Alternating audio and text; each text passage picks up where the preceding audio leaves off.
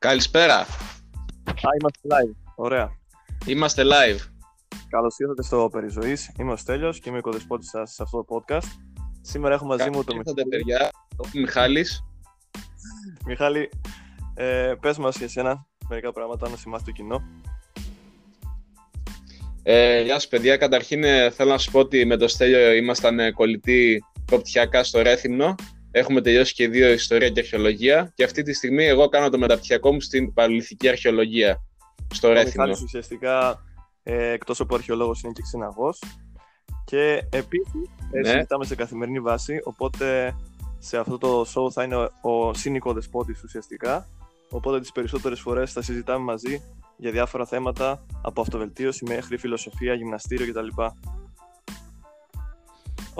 Με βάση τις βιωματικές μας εμπειρία, πάνω- εμπειρίες πάνω απ' όλα. Εννοείται βηματικές εμπειρίες. Ε, θα είναι, θα είναι οι, τα, οι πρακτικές ε, ζωή, οι, οι εμπειρίες μας θα είναι ο μπούσουλας της συζήτησης και μέσα από τις πολλαπλές συζητήσεις που έχουμε κάνει στην καθημερινότητά μας θεωρήσαμε ότι είναι καλό να μοιραστούμε και να συζητήσουμε με εσάς για αυτά τα, σημα- για αυτά τα σημαντικά θέματα που συχνά παραλείπονται. Οπότε σήμερα ένα σημαντικό ζήτημα που θεώρησα ότι θα ήταν ε, ε, άκρος ενδιαφέρον ειδικά για να αρχίσει το podcast θα είναι το θέμα για- της φοιτητικής ζωής και μερικές συμβουλές που μπορώ- μπορούμε να δώσουμε σε άλλα άτομα για το πώς να αρχίσουν τη φοιτητική τους ζωή και μερικές συμβουλές για το τι πρέπει να κάνεις και το τι δεν πρέπει να κάνεις.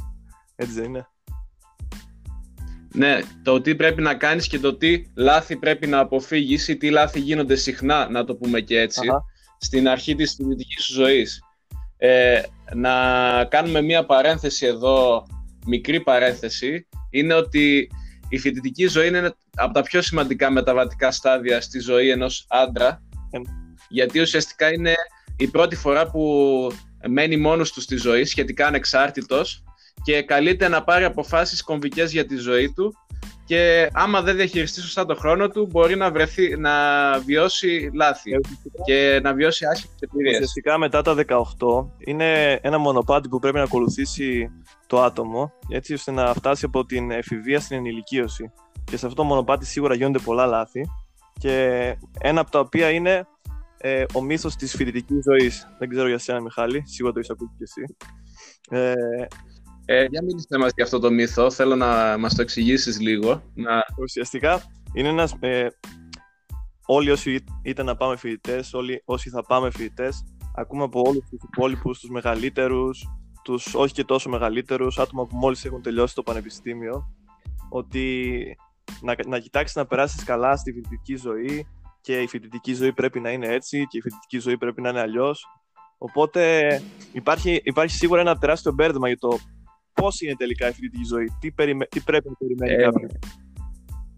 Σχετικά με αυτό, ειδικά από τις μεγαλύτερες, γε- από την προηγούμενη γενιά, από τη δική μας, η οποία χωρίς να θέλω να κάνω και χωρίς να θέλω να στοχεύσω, αλλά ήταν, ήταν πιο βολεμένη θα έλεγα από εμάς, καλός ή κακός. Αχα. Αυτό το βάζω εντός εισαγωγικών, Ε, ναι. αλλά αυτή είναι η άποψή μου. Ε, πιστεύουν ότι οι φοιτητές στις μέρες μας μπορούν να έχουν το περιθώριο να κάνουν την γαμάτη ζωή, τη ζωή, τη ζωή που θα είναι full στο πάρτι, full στις γκόμενες και να περνάνε καλά και να περνάνε και τα μαθήματα ταυτόχρονα. Πράγμα που ειδικά στις μέρες μας θα απο- έχει αποδειχτεί ότι δεν ισχύει εν μέσω δεν μπορεί οικονομικής κρίσης κιόλας. Δεν μπορεί να ισχύσει. Δεν μπορεί να ισχύει. Ε, ο- σίγουρα αυτό είναι μεγάλο αυτό που λέμε misconception, λάθος αντίληψη. Και εντάξει, σε μια άλλη εποχή που ήταν άλλα τα δεδομένα σίγουρα θα ίσχυε. Αλλά γενικά, άμα με ρωτάς εμένα, θεωρώ ότι δεν είναι και το, ο απόλυτο στόχος εν τέλει να ζεις μια ουσιαστικά ζωή ενός ρέμπελου που το μόνο που τον νοιάζει είναι πότε θα παρτάρει το βράδυ και να μην αγνο, να αγνοεί ουσιαστικά όλα τα υπόλοιπα σημαντικά. Γιατί αυτό είναι ένα λάθος που κάνουν πολλοί, ότι ξεχνάνε ότι η φοιτητική ζωή δεν είναι μόνο καλοπέραση, είναι και υποχρεώσεις. Υποχρεώσεις και μαθήματα που Ε. τα κουβαλάς στη συνέχεια. Εκτός αυτού θέλω να συμπληρώσω και ότι ε, στη φοιτητική ζωή πλέον ε, και η νέα γενιά έχει αλλάξει με τον τρόπο σκέψη της εν γέννη. Δηλαδή δεν, είμα, δεν είμαστε πλέον τόσο κοινωνικοί όσο ήταν, ήμασταν παλιότερα Μμμ. και οι νέοι συχνά δεν έχουν από τα 18 την αυτοπεποίθηση να κάνουν, να γίνουν τόσο party animal ή να... Ναι. Να είναι τόσο ευθύς, ας πούμε, στο φλερ τους. Δηλαδή, βλέπεις τα νέα παιδιά 18 χρονών, πολλά από τα νέα παιδιά να είναι ήδη με ερωτικές απογοητεύσεις, με καταθλιψη Και αυτό επηρεάστηκε συχνά και από, το, από τα καινούριο ρεύμα της hip hop και της rap. Ε, έχει συμβάλει πολύ, πιστεύω, σε αυτό, σε αυτή την, ε, σε αυτή την κατάθλιψη των νέων, ας πούμε. Που είναι ένα φαινόμενο δεν ξέρω αν είναι καλός ή κακός που συμβαίνει, αλλά σίγουρα είναι ένα φαινόμενο το οποίο τα τελευταία 4 με 5 χρόνια παίρνει όλο και πιο μεγάλες διαστάσεις, θα έλεγα. Και εγώ το πιστεύω αυτό και σίγουρα η κατάθλιψη των νέων είναι ένα πρόβλημα. Ωστόσο, σήμερα ε, σκέφτηκα, ας πούμε, εμείς που έχουμε υπάρξει και σχετικά πρόσφατα φοιτητές προπτυχιακοί και τώρα συνεχίζουμε σε μεταπτυχιακό επίπεδο, ε, ας πούμε, ναι, ότι... εγώ στο είναι μεταρχιακός φοιτητής στην αρχαία ιστορία. Ξέχασα να σας το πει αυτό στην αρχή. Ωραία. Στην Κύπρο. Λοιπόν, να, να πούμε, ας πούμε, εσένα πες ότι έρχεται αύριο ένα παιδί και σε ρωτάει τι πρέπει να κάνεις και τι δεν πρέπει να κάνεις. Η πρώτη συμβουλή που θα του δίνεις για το τι πρέπει να κάνεις, ποια θα ήταν; Ε, να αρχίσει να κοινωνικοποιείται όσο πιο νωρίς μπορεί στην ε, στη φοιτητική του ζωή. Με το, που ξε... με το που μπει μέσα, να αρχίσει να μιλάει σε άτομα. Okay, είναι πολύ Γιατί το λέω αυτό; καβούκι σου, ουσιαστικά αυτό λες. Ναι, να μην είσαι κλειστός στο, στο καβούκι σου. Με το που αρχίσεις να έρχεσαι στον χώρο του πανεπιστημίου, να μπαίνεις στα αφιθέατρα, στα μαθήματα, στο κηλικείο, να προσπαθείς να γνωρίσεις όσο πιο πολλά άτομα μπορείς. Δεν σου λέω να κάθε τύπο που βλέπεις και κάθε τύψα που βλέπεις να το χαιρετάς κατευθείαν. Αυτό είναι το άλλο άκρο. και, ουσιαστικά πρέπει να κάνεις παρέα με όσο πιο πολλά άτομα μπορείς για να βρεις στην ουσία με ποιους ταιριάζεις. Ναι, γιατί ουσιαστικά ε, βγαίνεις από τον κύκλο, ειδικά άμα προέρχεσαι από κάποιο μικρό χωριό ή από μια μικρή πόλη που είσαι σε ένα σχετικά κλειστό κύκλο, όταν φτάνεις ε, στη, στο πανεπιστήμιο ξαφνικά ανοίγονται ε, γνωρίζεις κόσμο που προέρχονται από όλα τα μέρη της Ελλάδας και πιθανόν από μέρη του κόσμου. είναι πολύ σημαντικό να γνωρίσεις άτομα που είναι εκτός του κύκλου που έχεις συνηθίσει. Αυτό είναι βασικά το πιο σημαντικό και άμα ρωτήσει ουσιαστικά πώς θα γνωρίσεις άτομα είναι άλλο, κάτι ακόμα που ξεχνάνε οι πιο πολλοί φοιτητές και όλοι όσοι ήταν φοιτητές στο παρελθόν, ότι στην ουσία πρέπει να πηγαίνεις στα μαθήματά σου. Το περνάμε όλοι έτσι, αλλά είναι πιστεύω το Α και το Ω και, και από άποψη κοινωνικής ζωής και γνωριμιών και από άποψη πόσο γρήγορα και εν τέλει αν τελειώσει τη σχολή σου. Ε, να σου το πω και αλλιώς, δηλαδή στα μαθήματα δεν πρέπει να πει ε, καλά στα μαθήματα ή άλλος, γιατί ε, όταν είσαι ένας φοιτητής δεν, είσαι, δεν κάνεις διακοπές εκείνη τη στιγμή. Σκέψω κιόλας ότι τις περισσότερες φορές οι γονείς σου πληρώνουν για να έχεις ένα σπίτι να νοικιάζεις. Οπότε μόνο και μόνο από σεβασμό στους γονείς σου πρέπει στην αρχή τουλάχιστον να πηγαίνεις στα μαθήματα. Αλλά πέρα και από αυτό το κομμάτι που είναι το αυτονόητο, κατά τη γνώμη μου, ε, το να πηγαίνεις στα μαθήματα είναι κάτι το οποίο θα σε βοηθήσει να γνωρίσεις το κοινωνικό κύκλο της, ε, του, της σχολής σου. Να δεις ουσιαστικά αυτό που είπαμε και πριν, με ποιον ταιριάζει και με ποιον όχι και να δεις αν σου αρέσει η σχολή σου βέβαια. Διότι υπάρχουν και πολλές περιπτώσεις που φοιτητών οι οποίοι διάλεξαν, ε, ε, δήλωσαν μια σχολή στο μηχανογραφικό μόνο και μόνο για να τη δηλώσουν ή μόνο και μόνο επειδή ή ας πούμε που πέρασαν σε μια σχολή που δεν ήθελαν που η σχολή που ήθελαν να περάσουν δεν κατάφεραν να περάσουν σε αυτή λόγω του ότι δεν έγραψαν τόσο καλά. Αυτό βασικά είναι Οπότε θα πηγαίνει στα για να δεις αν θα θέσει και να συνεχίσεις. Εκτός δηλαδή από το ρόλο της κοινωνικοποίησης, θα σε βοηθήσει να καταλάβεις το, για το αν σου αρέσει αυτή η σχολή, αν τυχόν δεν είσαι τε, τελείως, δεν ήσουν τελείως σίγουρος από την τρίτη ηλικία. Ουσιαστικά να βρεις την κλίση σου, γιατί ε, πόσα άτομα έχουμε δει που φτάνουν τρίτο και τέταρτο έτος και καταλαβαίνουν ότι δεν τους αρέσει η σχολή και έχουν χάσει τρία με τέσσερα χρόνια από τη ζωή τους, έτσι. Καλά, αυτό είναι πολύ, μαλ, πολύ μαλακό που είπες. Εγώ ξέρω και άτομα που έχουν ε, που έχουν χάσει δεκαετία από τη ζωή τους. Και είναι βασικά. Είναι το Αυτές είναι ακραίες περιπτώσεις. Η πιο σημαντική συμβουλή είναι να βρεις τι σου αρέσει όσο πιο νωρίς γίνεται και να το αφήσεις να σε εξελίξει και να εξελιχθείς και εσύ μαζί του. Ε, σαν παρένθεση, αυτό βέβαια μπορεί και να ισχύει και εκτός του πανεπιστημίου κάλλιστα, αλλά εμείς θα περιοριστούμε στη φοιτητική ζωή, γιατί αυτό είναι και το θέμα του podcast σήμερα. Δεν παρεκκλίνουμε πολύ. Ωστόσο, κάτι άλλο που, ναι, δεν θα παρεκκλίνουμε. που το έμαθα και εγώ και εσύ σχετικά αργά είναι το πόσο σημαντικό είναι το γυμναστήριο και η τακτική άσκηση σε τακτική βάση. Λοιπόν, παιδιά, ε, τα περισσότερα πανεπιστήμια σου προσφέρουν ένα γυμναστήριο ε, δωρεάν στην Ελλάδα τουλάχιστον. Είναι ένα από τα πολύ σημαντικά και στην Κύπρο δηλαδη Ε, στο εξωτερικό δεν ξέρω τι ακριβώς γίνεται. Φαντάζομαι ότι θα πληρώνουν κάποια συνδρομή, αλλά θα είναι μικρή. Όπως και να έχει, όπως και να έχει ε, στο πανεπιστήμιο, στην Πανεπιστημιούπολη έχεις την ευκαιρία να πηγαίνεις σε ένα γυμναστήριο τζάμπα και να γνωρίσεις τον κόσμο της αθλησης ο οποίος κόσμος θα σου προσφέρει ε, πολλά, πολλά πλεονεκτήματα. Όχι πολλά πλεονεκτήματα, θα, ε, είναι ένας κόσμος ο οποίος ε, θα σε βοηθήσει να γίνεις ε, καλύτερος και πνευματικά και φυσικά. Ναι, ναι, γιατί αυτά πάνε Συμπλήρωσες μαζί. Αυτά πάνε μαζί. Ναι. Μην ξεχνάτε ότι και οι αρχαίοι Έλληνες λέγανε νους υγιής, ε, υγιής εν σώματι υγιή. Εννοείται. Και ουσιαστικά αυτό που, δε- ε, που πρέπει να καταλάβουν όλοι είναι ότι δεν πας γυμναστήριο όπως είναι μια ευρεία λάθος αντίληψη για να γίνεις φουσκωτός ή οτιδήποτε άλλο.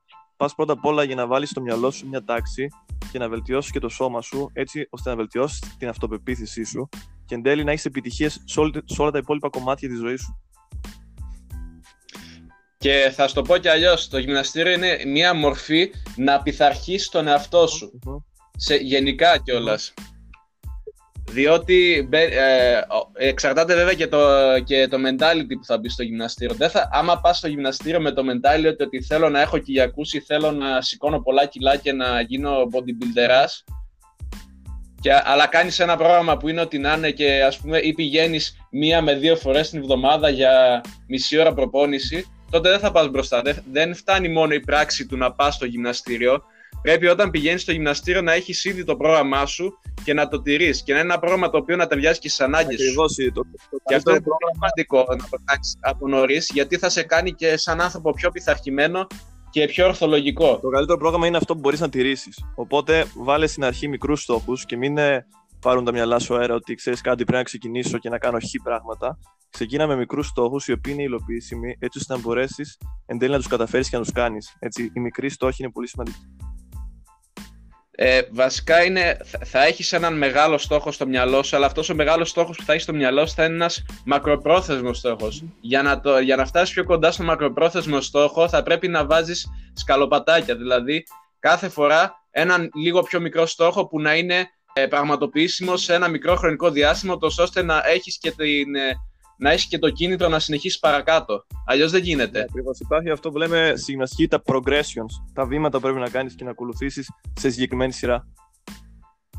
Ναι, δεν γίνεται ας πούμε, να κάνεις κατευθείαν κατακόρυφο. Πρέπει να κάνεις κάποιες άλλες ασκήσεις που να είναι, που να είναι πιο, ε, που να είναι πιο εύκολε και να θυμίζουν ε, τη στάση του κατακόρυφου. Είναι και τη στιγμή που πρέπει να γυμνάσεις κτλ. Ωστόσο, σκέψου ότι όταν ξεκινάς γυμναστήριο, πας και στο mentality ότι πρέπει να μαγειρεύεις σωστά.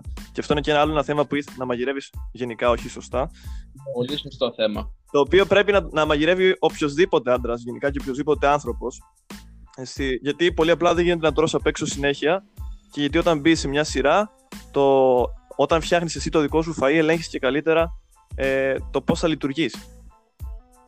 Εγώ θα δηλώσω ένοχος βέβαια εδώ πέρα, δεν μαγειρεύω, αλλά εντάξει, στη λέσχη δεν τρώω, δεν τρώω τις βλακίες που δείχνει. Τρώω συνήθως υγιεινά φαγητά. Okay. Αλλά εμάς είναι και διαφορετικές συνθήκες. Δεν...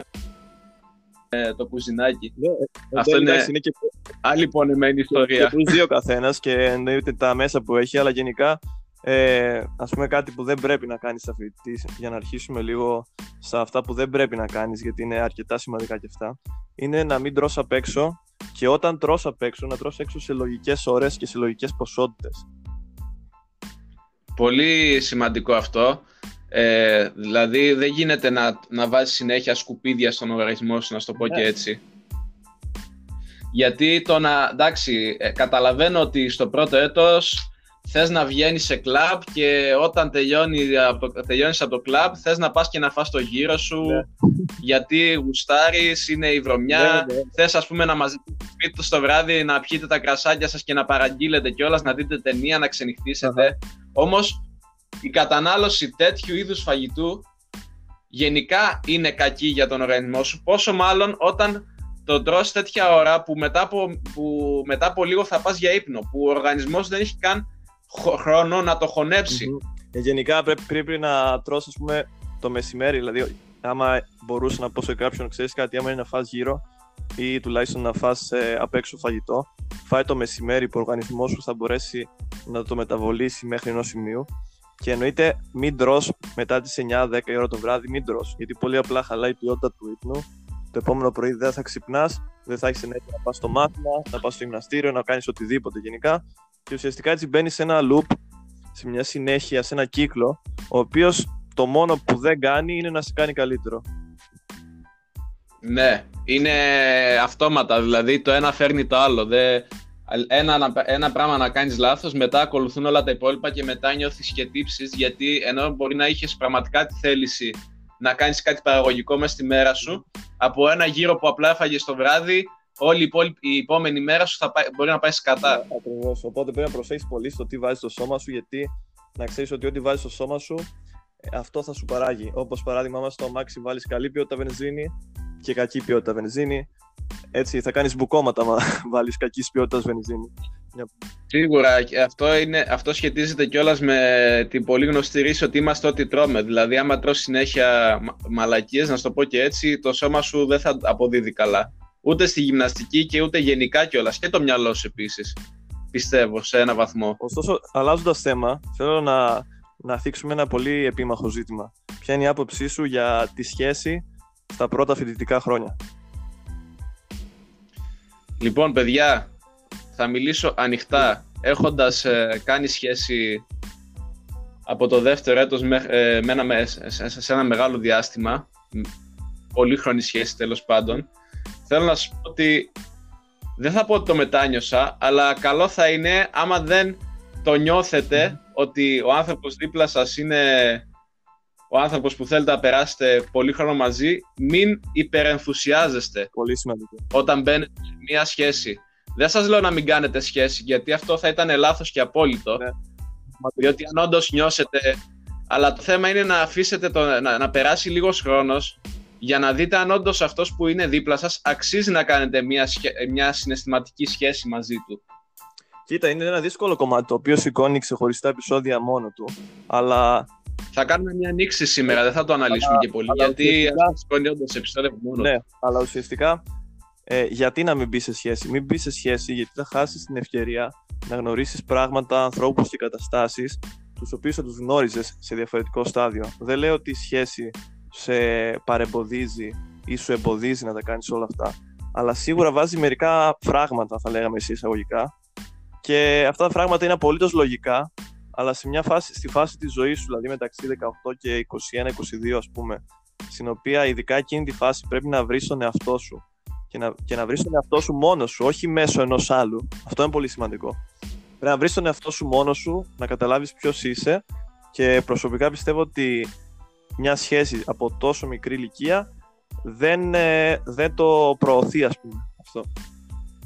Δεν προωθεί αυτό το πράγμα και όχι μόνο αυτό. Προωθεί κατευθείαν, ε, να σου το πω κι αλλιώς. Δηλαδή, μπορεί ας πούμε τους πρώτους μήνες να περάσετε, να είστε ενθουσιασμένοι και οι δύο, αλλά θεωρώ ότι στις περισσότερες σχέσεις, αν όχι όλες, σε αυτή την ηλικία όταν ξεκινάνε, ε, κάπου στο πεντάμινο, εξάμινο ή άντε το αργότερο στο χρόνο αρχίζουν τα προβλήματα, οι γκρίνιες, mm-hmm. καταστάσεις οποίες δεν θες να τις βιώσεις όταν είσαι φοιτητής. Mm-hmm. Θες να είσαι πιο ελεύθερος, θες να περνάς καλά, όχι να, είσαι σε μια, να μπεις κατευθείαν σε μια κατάθεση και να βάζεις εμπόδια στον εαυτό σου.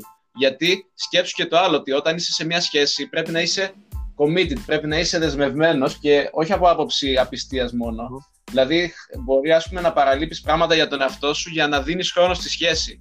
Και η σχέση αυτή να μην αξίζει, το, να μην αξίζει τόσο όσο ο εαυτό σου. Α πούμε, ναι, πόσα άτομα έχουμε δει που ξεκινάνε να μπαίνουν σε μια σχέση και ξαφνικά παρατάνε το γυμναστήριο, παρατάνε τα μαθήματα. Πολύ Εκεί ήθελα να το συνδέσω και όχι μόνο με το γυμναστήριο. Παρατάνε ε, δεν κάθονται, δεν ε, αρχίζουν μια ξένη γλώσσα, δεν ε, πάνε να πάρουν ένα πτυχίο υπολογιστών, ας πούμε. δεν ε, δουλεύουν ή δεν πάνε να δουλέψουν σε μια καλή δουλειά και προτιμούν να δουλέψουν σε μια χειρότερη δουλειά για να είναι κοντά στη σχέση τους. Αυτό είναι πολύ συνηθισμένο επίσης. Ναι. Οπότε αυτό συνδέεται ουσιαστικά, δεν πρέπει να βάζεις φράγματα στον Δηλαδή, ε, εκεί θέλω να με αφήσεις να πω κάτι. Δηλαδή, είναι ένα πολύ σημαντικό πράγμα ότι μια σχέση δεν πρέπει να καθορίζει ε, το τι δουλειά θα κάνεις ή το τι αποφάσεις θα πάρεις γενικά στη ζωή σου όταν θα είναι να αλλάξει. Δηλαδή, όταν θα αποφασίσεις να κάνεις ένα μεταπτυχιακό, ας πούμε, δεν θα, δεν θα πας να κάνεις ένα μεταπτυχιακό που δεν θα σ' αρέσει μόνο και μόνο επειδή θα είναι στην ίδια πόλη που θα είναι η σχέση σου. Μμμ. Βάλε προτεραιότητα. Δηλαδή, πρέπει να βάζεις προτεραιότητα τον εαυτό σου πάνω από όλα. Ναι.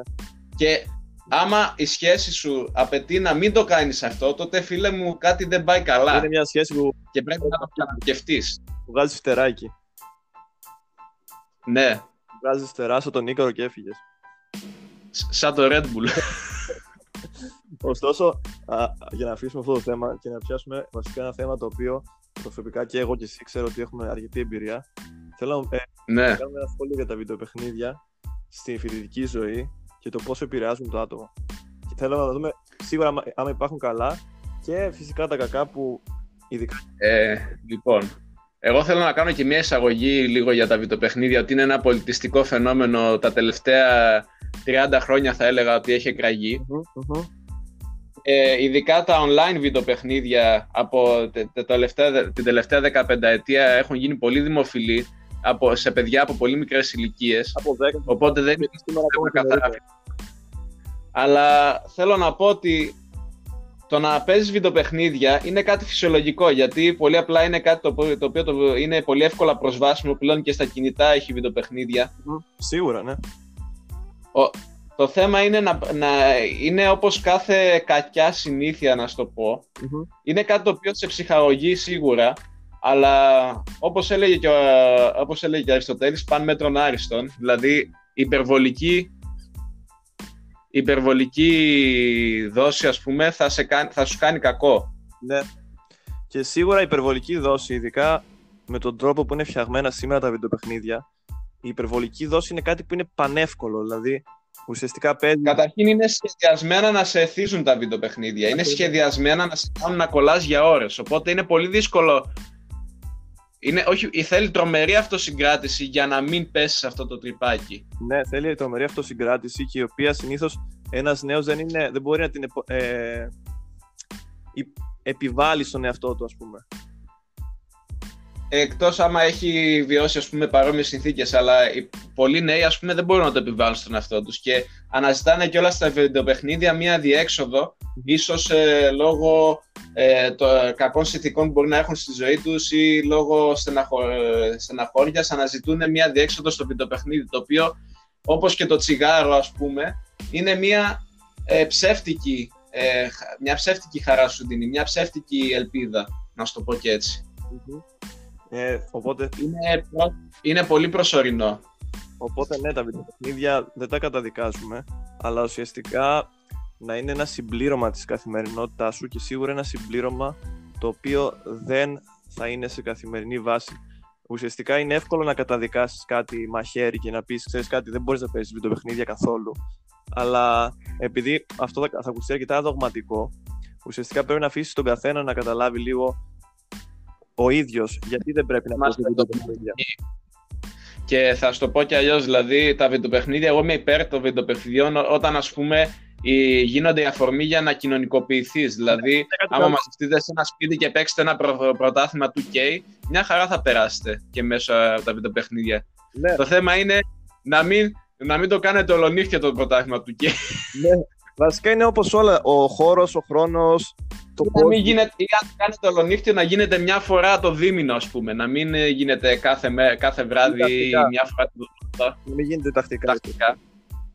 Ε, ναι, είναι αυτό που λέμε. Πρέπει να βάλεις τα πλαίσια και τους κανόνες. Και εκεί επανερχόμαστε στο παν μέτρον άριστον. Γιατί ουσιαστικά ναι, όλη τη ζωή πρέπει να τη διέπει το παν μέτρον άριστον.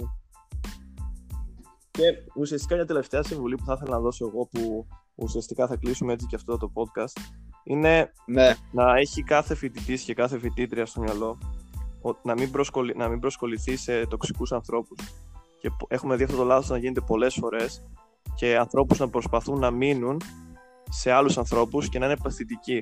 Κα- κάτι που πρέπει να αναπτύξει οποιοδήποτε είναι η αυτοπεποίθησή του και να απομακρύνεται όσο πιο γρήγορα μπορεί από ανθρώπους τοξικούς. Ε, αυτό συνδέεται σίγουρα με το ότι πρέπει ας πούμε να πιστεύεις στον εαυτό σου, διότι είσαι ιδιαίτερος, είσαι μοναδικός. Το ότι ας πούμε ε, κάποιος μπορεί να πει κάτι κακό για σένα δεν σημαίνει ότι είσαι κατώτερος από αυτόν, είσαι καλύτερος από αυτόν. όχι καλύτερος, είσαι, είσαι, είσαι μοναδικός σαν άνθρωπος. Έχεις τη δικιά σου υπόσταση. Πρέπει να βρεις ποιες είναι οι κλήσεις σου και να τις αναπτύξεις όσο πιο πολύ μπορείς. Ουσιαστικά η μοναδικότητα είναι το μεγαλύτερο προνόμιο που έχει ο καθένας, αλλά για να αναπτυχθεί αυτή η μοναδικότητα πρέπει να αναπτυχθεί η αυτοπεποίθηση και να διαμορφωθεί ο χαρακτήρας. Οπότε σε αυτό το σημείο θέλω να σε ευχαριστήσω, Μιχάλη. Ε, και εγώ θέλω να σε ευχαριστήσω, Στέλιο. Και κάπου εδώ κλείνει λοιπόν η σημερινή εκπομπή. Σας ευχαριστούμε όλους που μας ακούσατε. Και όπως πάντα μπορείτε να με ακολουθήσετε και με το Μιχάλη στα social media μας. Στο Instagram, το δικό μου Instagram είναι noble κάθετος ste και το Μιχάλη είναι Mike κάθετος caps 95. Οπότε θα κλείσουμε εδώ και μέχρι την επόμενη φορά να είστε όλοι καλά. Peace.